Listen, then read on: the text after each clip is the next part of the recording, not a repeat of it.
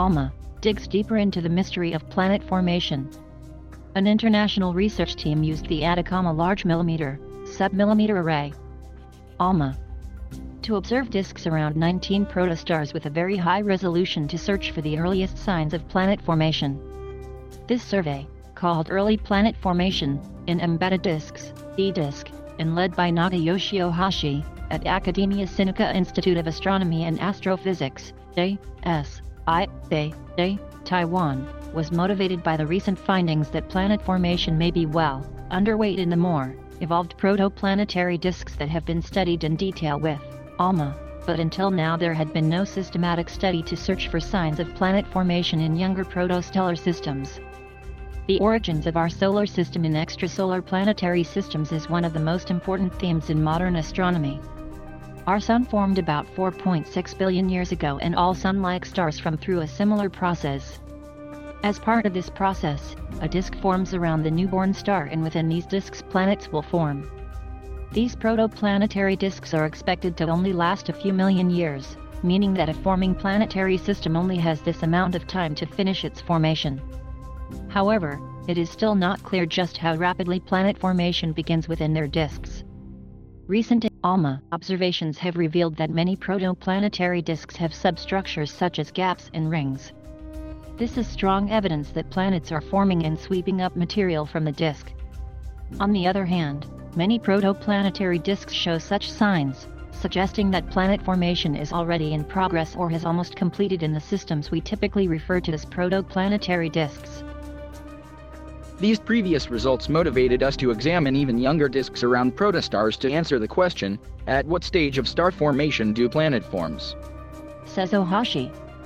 With this motivation, the team focused on disks around protostars, systems that are only 10,000 to 100,000 years old, and observed the radio emission emitted from dust grains, i.e., the building blocks of planets, in disks with ALMA Previous studies have only observed a small handful of protostars with the resolution necessary to detect signs of planet formation. The international team observed disks around 19 protostars located within about 650 light-years from the Earth utilizing the very high angular resolution of ALMA to examine the structure of the protostellar disks in detail. This is the first systematic study to investigate the detailed structure of disks around a large sample of protostars with such a high angular resolution.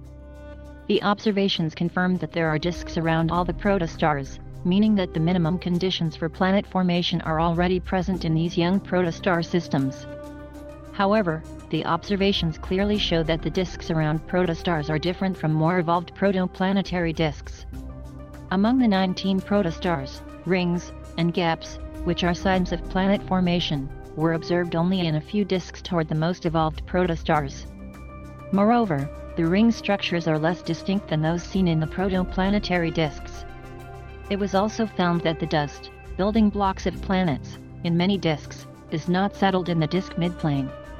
Rather the dust is aloft, above the disk midplane, making the disks appear thick in the vertical direction. In more evolved disks, in contrast, the dust settles down in the midplane thereby making them appear much thinner. We did not expect to see such clear differences between disks around protostars and more evolved disks. Says Ohashi. John Tobin, a co-PI of the program at the National Radio Astronomical Observatory, USA, adds, Our results suggest that disks around protostars are not fully ready for planet formation. We believe that the actual formation of the planetary system progresses rapidly in the 100,000 years to 1 million years after star formation begins.